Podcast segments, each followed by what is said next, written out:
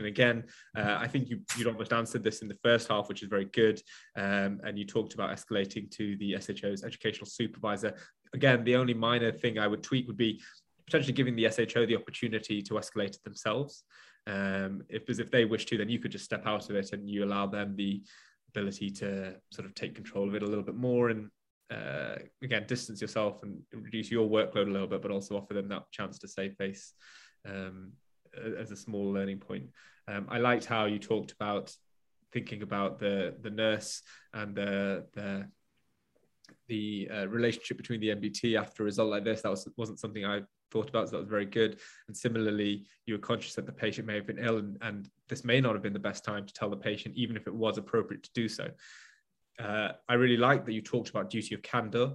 It may not strictly apply here because of the, the nature of the event that's happened, but you use this as a good opportunity to show the examiner that you are aware of this concept.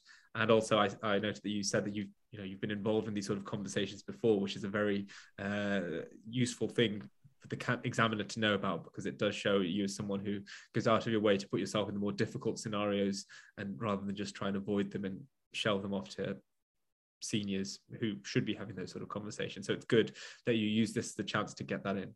The ethical scenario is a, a, slower station in the sense that you do get a bit more time. So it was good that you you use this as an opportunity to discuss those additional things and score extra marks in that way.